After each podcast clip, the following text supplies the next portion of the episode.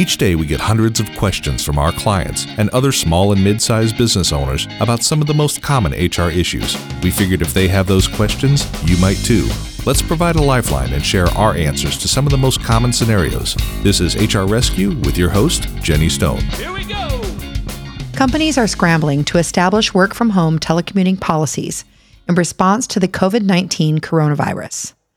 The immediate priorities are the technical prerequisites necessary to get workers connected remotely.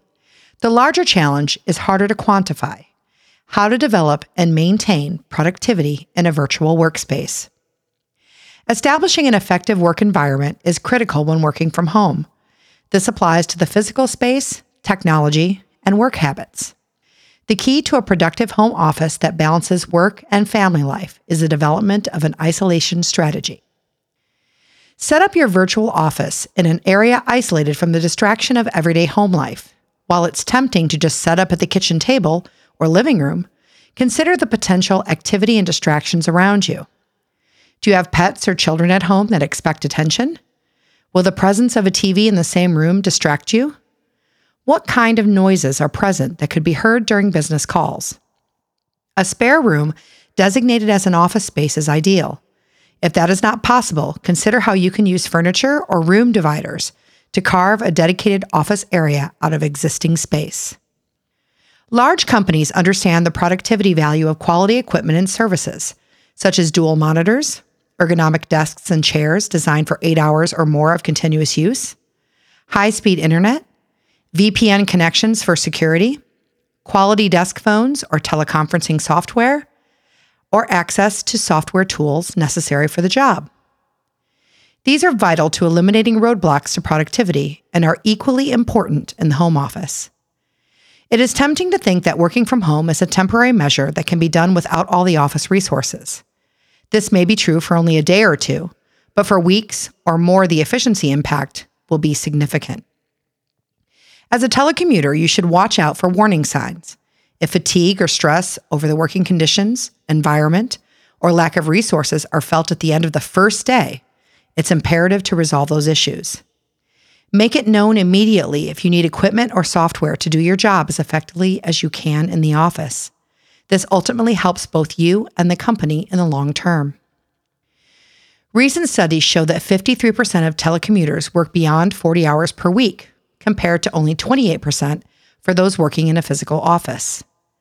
Telecommuters often cite a sense of guilt that drives them to exceed their normal hours to show they are getting work done. This often leads to boundaries between work time and personal time being blurred and results in employees feeling compelled to check in or work throughout the entire day. Much like the physical space, remote workers need to set up stringent boundaries to ensure a separation of work and personal life in a practical application, this means only working during defined business hours, follow company break and meal times. If not an on call position, do not check email or answer calls after hours. Let calls go to voicemail. You can always check to see if it's an emergency. Non emergency calls should be handled during business hours. Establish a short routine to follow immediately before and after work hours. Think of this as a virtual commute. It's time that takes place of that drive to and from work. Take a walk, go to the gym, read a book, work on a hobby. After the remote work environment is well defined, the next step is to identify virtual workspace expectations, interfaces, and norms. Topics to clarify include publish a remote work schedule so managers, coworkers, and clients know when you are available. Define how different methods of communication are to be used. For example, voice calls, quick answers, introductions, and clarifying a detail. Email, communications where a record may be needed later. Text or instant message, non critical and informal that can be answered as your schedule permits.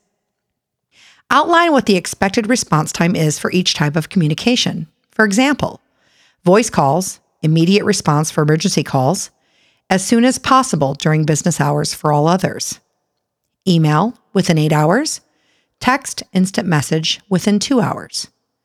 Create an escalation process to ensure there is a path to other resources when the remote employee cannot be reached. Sideband communications are the hallway, coffee machine, water cooler, and flyby conversations between coworkers who do not normally work together.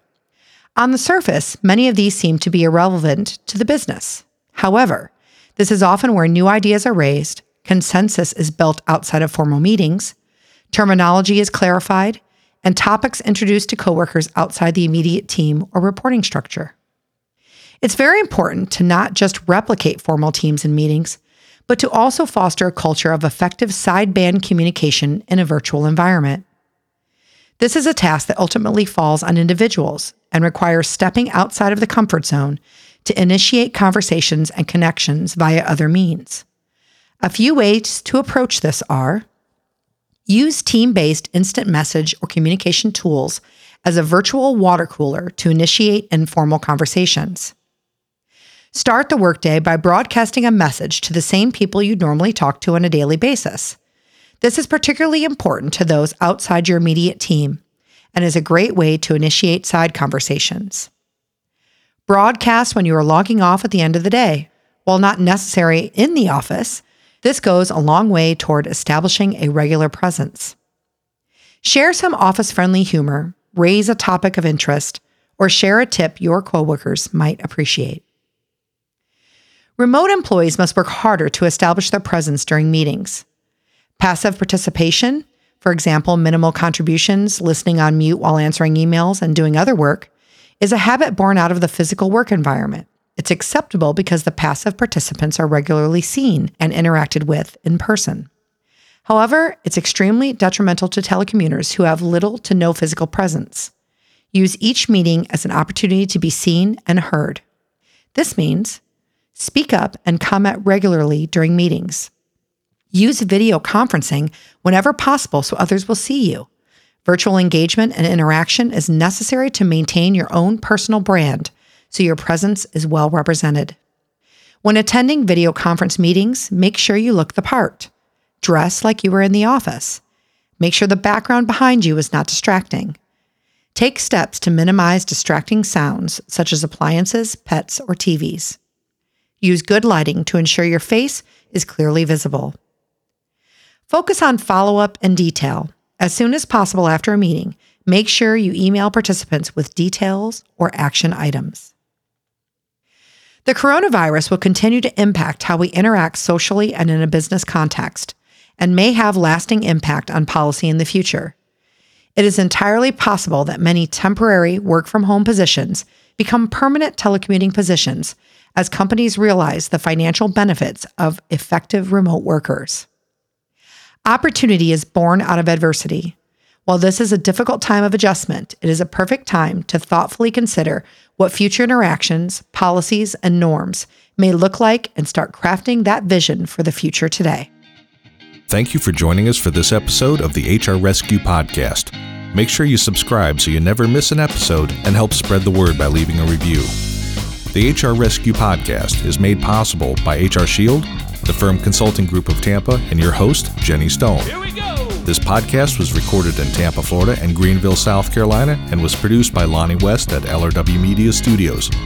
Find us in your favorite podcast app or online at hr-rescue.com.